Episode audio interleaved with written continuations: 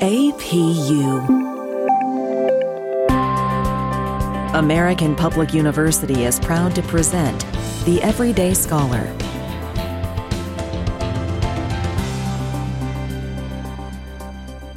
Hello, my name is Dr. Bjorn Mercer, and today we're talking to Dr. Karolina Kupczynska, faculty in the School of Arts, Humanities, and Education. And today our conversation is about growing up in Poland. Welcome, Karolina.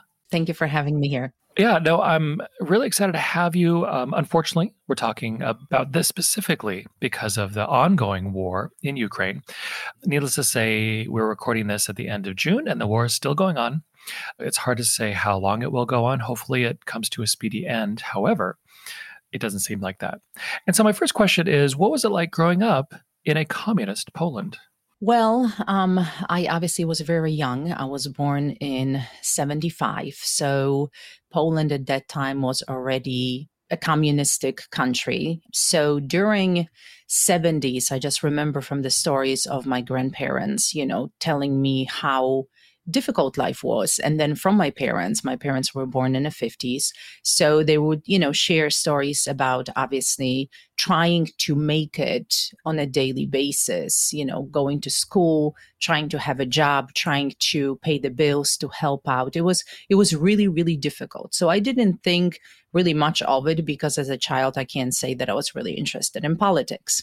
However, I think everything started when I was about six years old, uh, when I was going to kindergarten and we lived rather far away from you know where our family was. Our family was in the center of Stalowa Wola and we were really in the outskirts close to a city called Nisko. So we had to walk because obviously we don't have school buses. We had to walk to school. So at that time my mom would walk me to the kindergarten it was about 35 minute speedy walk. So after she was picking me up from work she would say and this was in 81 this is pretty much when martial law started. So she would always say don't look at anything just keep your eyes on the road and just keep on walking don't look at anything. And obviously when you say don't look what do you do? You look. So in the city I could see everything. I could see soldiers on the street. I could see tanks parked there was a lot of violence happening. You know you couldn't go anywhere. You couldn't really do anything. You couldn't travel. Everything was just forbidden. And this is pretty much when the communism took over to the point that as a person you were receiving and you can imagine a card which looked exactly the size of a business card which was divided into small tiny squares about one centimeter each on the top and on the bottom and on the side and it was nothing in the middle. In the middle was your name. So my mom would receive one and my father would receive one and each square represented the portion of food that you can get per month.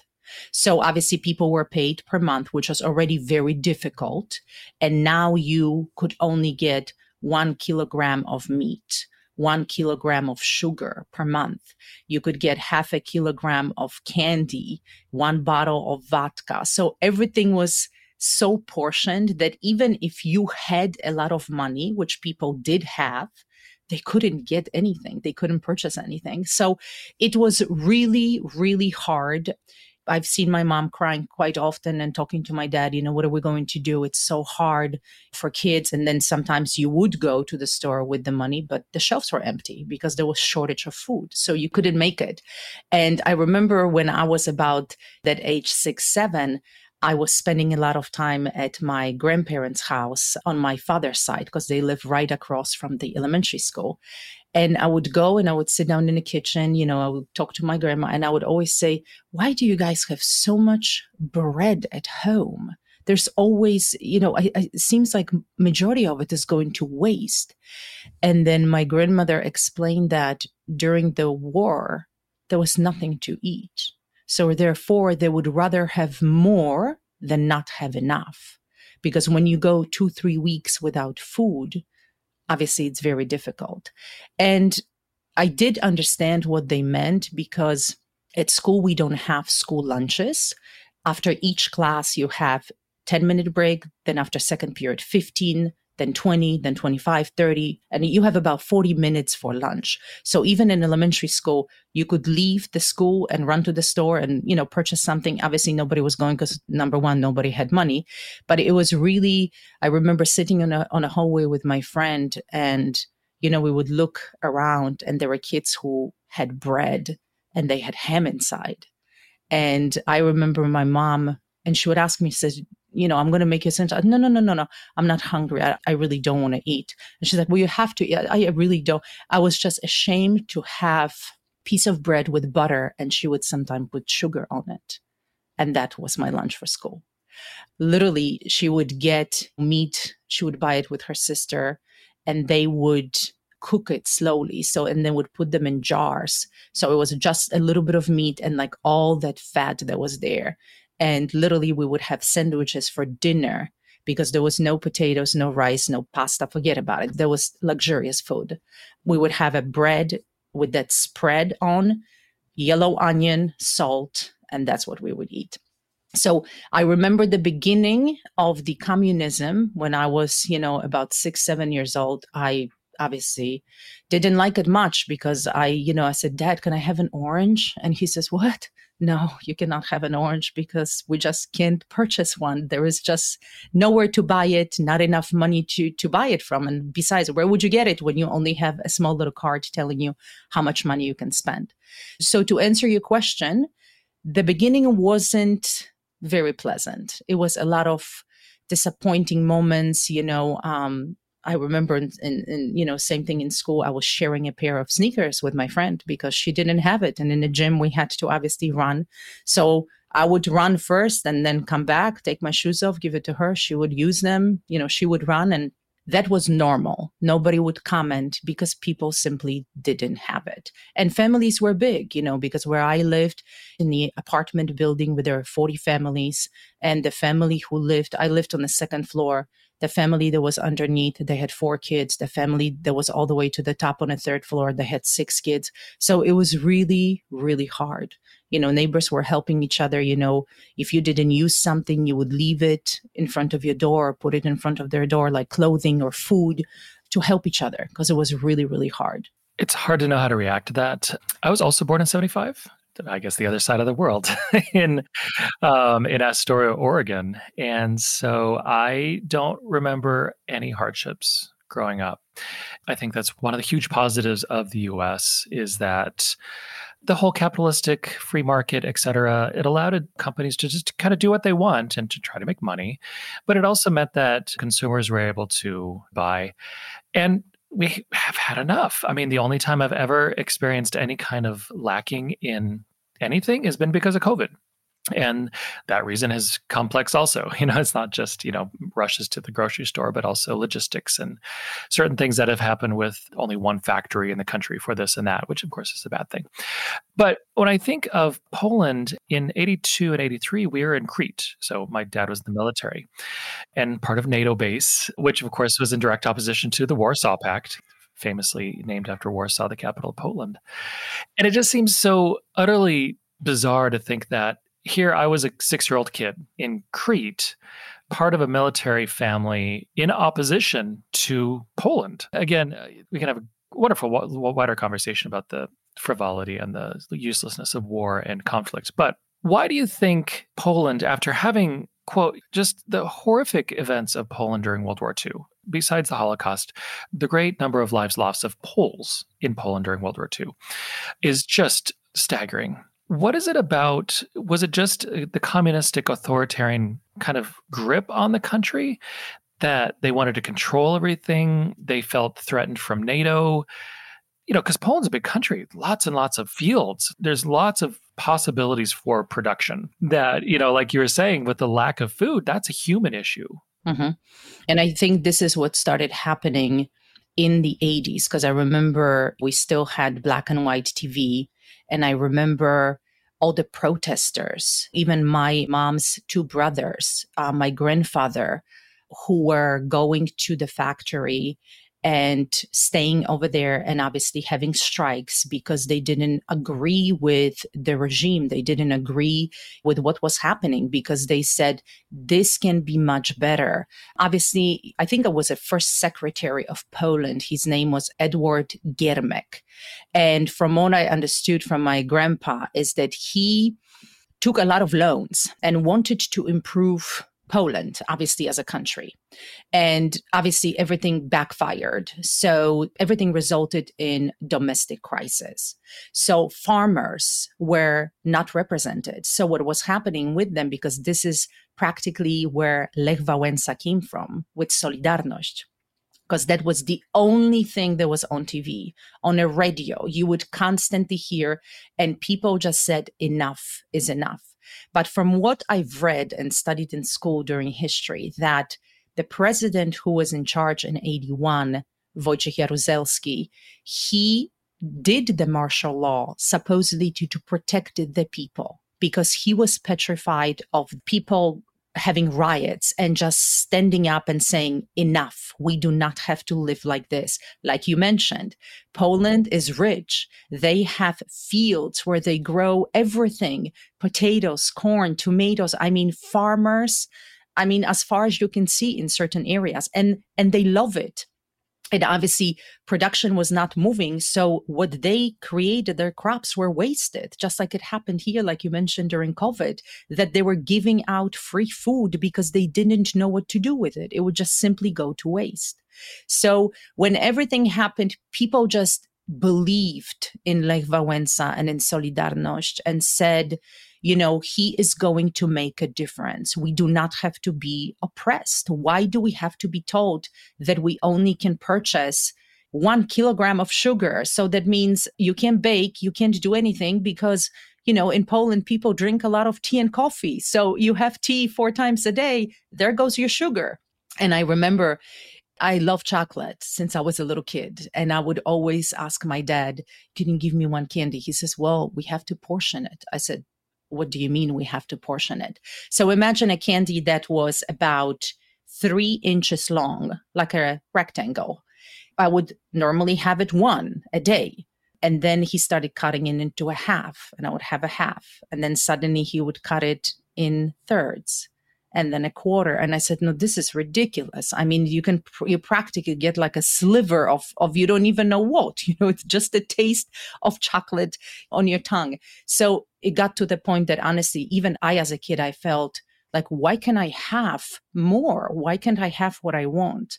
So that obviously, when everything ended in 83, with the martial law, uh, so many people got arrested. So many people died, obviously, because they wanted to go out at 10 p.m. and you couldn't. You couldn't do anything. So you had to be very quiet and kind of so almost like hiding in your own home because that's exactly I remember my mom is like, do not turn the light on. They would go to their friend's house, like across the street, to play cards and they had candles on on a table so they barely could see the light because you were not allowed to have lights on you know you're living in a country you have your own home you pay your bills and then somebody tells you you cannot do this.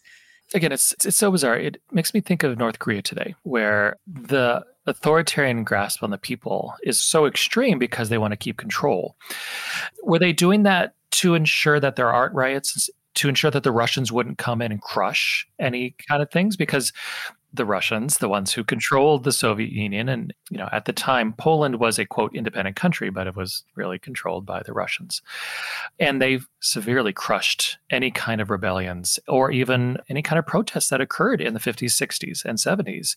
And so I could see countries like Poland and Hungary and Romania being very wary of like, okay, we need to make sure that everything looks good because we don't want the Russians to come in and kill our own people. Mm-hmm. That's exactly what happened. That's why the decision of the president Jaruzelski was to get start the martial law to protect the people. He thought that he was doing them a favors because of the riots, because of the constant protests, because of artists making movies, making music. All of that was coming through channels that were not allowed. So he believed that this would be a way to hush down everybody and kind of sort of stop it. But what happened is obviously it exploded because people said no more. And then Solidarność took over pretty much, and Lech Wałęsa became a president in 1990. And from that on, I think suddenly everything flourished in such a way that if you want it, you had it. So from observing it, how people lived on what happened, and I had these conversations often with my dad, who doesn't like politics, but does enjoy looking at it from an economic point of view. So he says that right after that severe control of communism, where you were completely told what to do and how, suddenly capitalism started just like you mentioned because everybody oh i want to have a business. I want to do this. I want to do that. And suddenly people had started making a lot of money. So the production the industry everything started growing. Same thing with education because at that time not many people were going to school because everybody was going to work because obviously they had to make money because you didn't have it.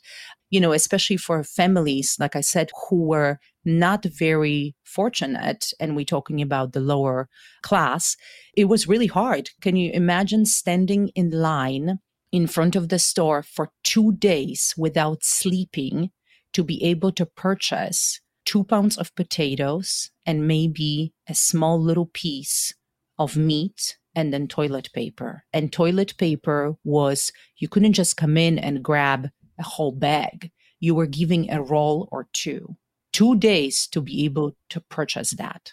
You know, these stories I feel should be told more often because of the experience you went through and millions of people like you in these countries. Because again, I, I think, again, we are born the same year.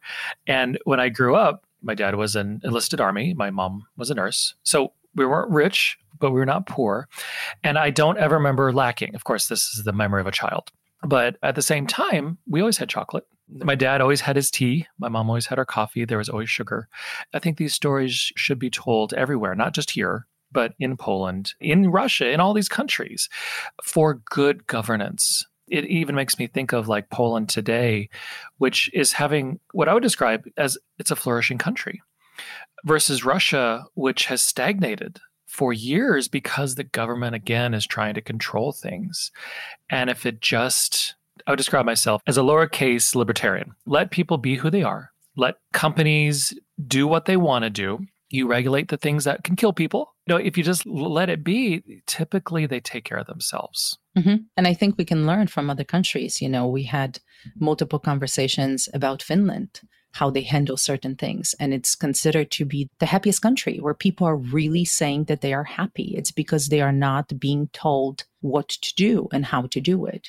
So I think those years, you know, when I was growing up, they were really difficult. And I agree with you that stories should be shared. And um, there are books, obviously, articles, everything is written.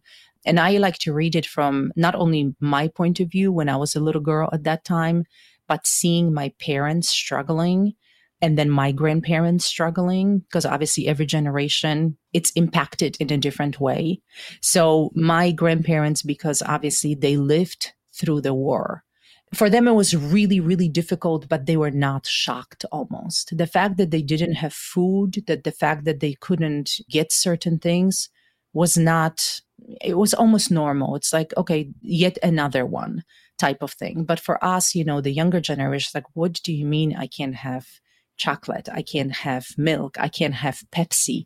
It, it was just impossible. But then like within literally five six years everything had changed. It went to you know a beautiful country that started moving. Like i said everything just started flourishing at the same time. So it changed drastically. There are other things that obviously are happening. I remember talking to my grandfather who would always say as a joke but not really the people that have will always have the people that are in the middle and are below they have to worry about things. Because when something happens in a country seems like these are the group of people that are being hit the most. And you absolutely right making reference to Russia at that time controlling and really keeping a finger on the pulse like what's going on? Where is this going to happen? It was we were definitely impacted even as a children not only because of economics, but even at school, we had to take Russian and it was mandatory.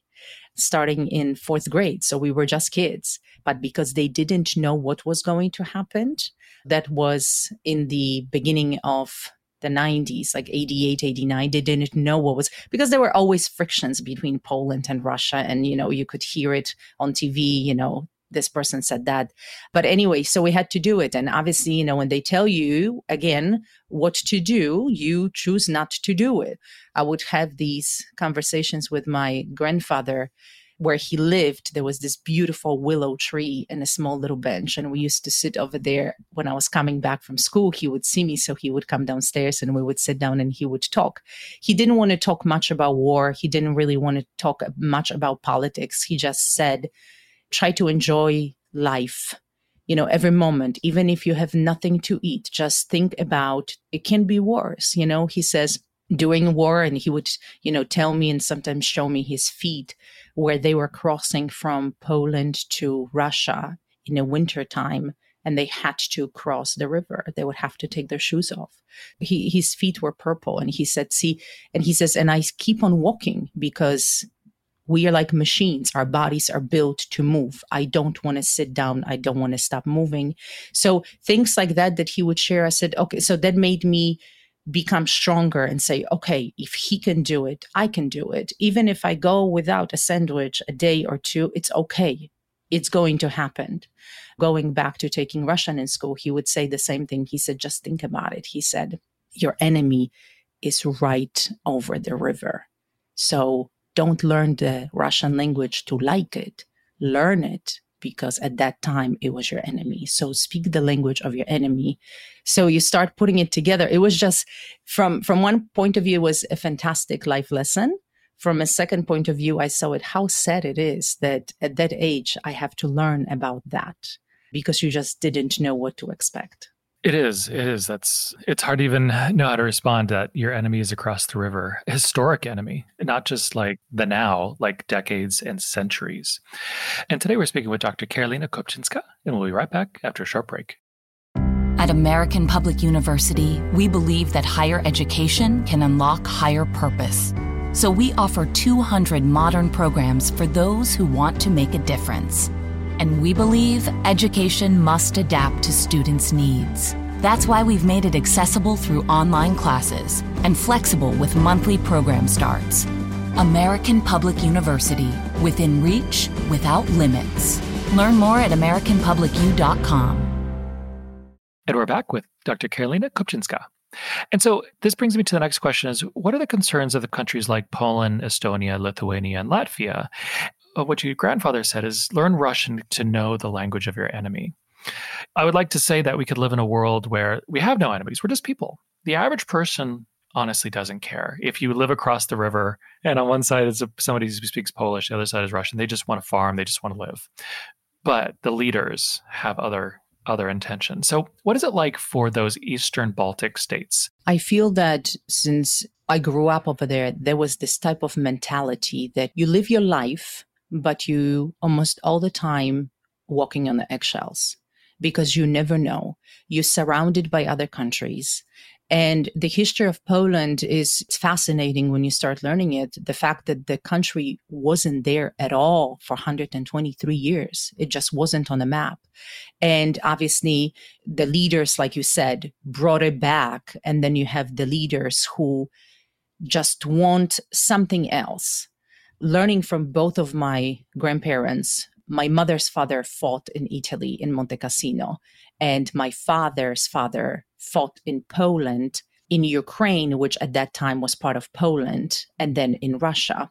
And he honestly, when myself or my cousin, who both of my cousins are in the military, and they would ask, you know, like what was the purpose? And he would always shake his head and says and that's the only one question that we do not have answer for. He says because war really there is no purpose. He says i am fighting for ideology. I'm fighting for somebody's desire to have something that i don't want. And i have to go over there.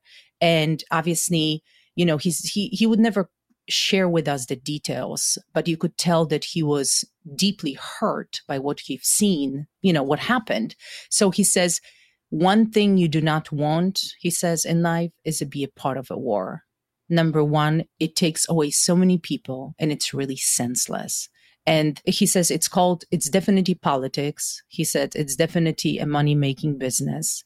But going back to Poland, like I said, we in school learn not only Polish history, but we learn, we have three different history classes in school. We learn the whole world, every single country. We learn about United States, Asian countries, everything. And they want us to compare and contrast to see what was happening. And like my grandpa used to say, history does repeat itself. What happened 50 years ago is going to happen again. How it's going to be handled, it's up to the people who will have the power, who are going to be impacted by it. But he said it's always the same. It's just going to keep on coming back. And, you know, I'm sure if we were to sit down and kind of sort of track that, there are a lot of similarities. We're looking, as you mentioned, at one right now that's happening. And once again, if somebody asks a question, what is the purpose of this war? Once again. So I think Poland right now, with the politics that they have, I don't follow it very much. Obviously, I hear much from my dad, you know, who tells me what he is watching on in TV and what's happening. But one thing is for sure younger generation has a good chance of making it through. The educational system is better. Universities are free. Students can go and study, be able to have really good professions and be able to find a job, which is obviously very important. And the fact that borders are open, it doesn't just prevent you to work in Poland. If you want to go and study in Spain, my family is all over the place. I have a cousin one cousin who lives in Poland, one who is in Ireland, another cousin is in Spain. So they're all over the place. You know, we are able to do that. But I think there's always going to be that mentality in the back of our head. It has happened before. In other words, once you get burned, you know that if you put your hand under hot water, chances are you're going to get burned again. So you don't forget the feeling of how it was. And frankly, I would not wanted to wish it upon anybody to really not know what you're going to put on a piece of bread, and even if you're going to have that piece of bread. No, agreed. And in the US today, there's so much infighting. And I find the infighting curious because I think for Americans, for the most part, we agree on seven out of 10 things. Like we agree on democracy, we agree on freedom of speech, we agree on all these things, and then we get down to details. So three out of 10, we don't agree on. You know what? That's normal. I mean, how often do we have fights with our own family about things we don't agree with? It's totally normal for politics not to agree. Looking at the current war in Ukraine, where Ukraine was a struggling democracy, I think any country that comes from communism, especially being an authoritarian kind of system, transitioning to democracy is never easy. I mean, it takes decades for that to happen. And I think when the West, quote, won big old quotes, won the Cold War, we, because we're over here, it, you know, slam dunk. We won. Our side won. Our ideas are better. And then we dropped the ball in the reconstruction. And it's not that we dropped the ball with Poland and all the Baltic states, and they're all doing great.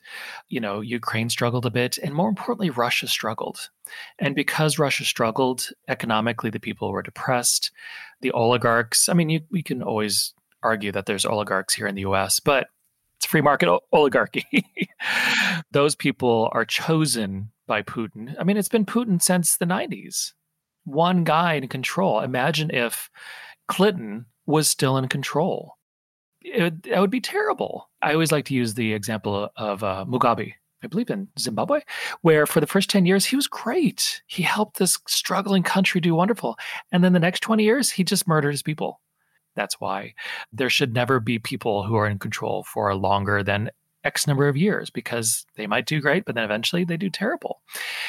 It is so hard to imagine because, like, here I live in Arizona, you live in Massachusetts. Like, we're not afraid of Mexico invading Arizona. You're not afraid of New York invading Massachusetts or the Canadians coming down through Vermont.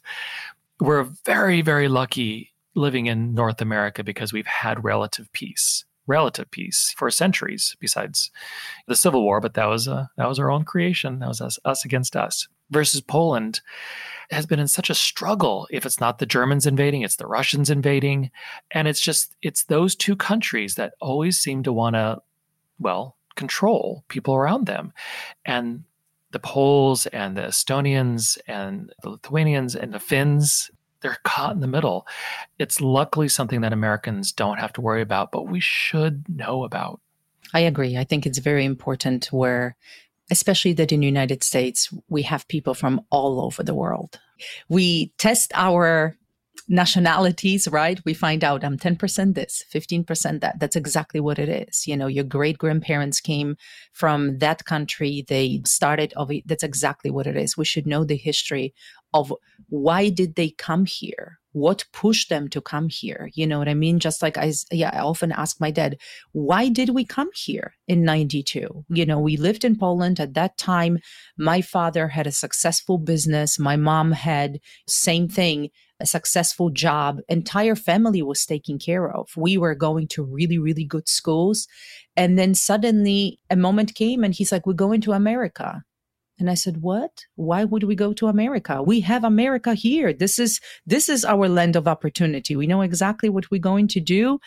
And everything changed. So my grandmother came here in the 30s, late 30s for the first time. And then she came to United States 14 more times.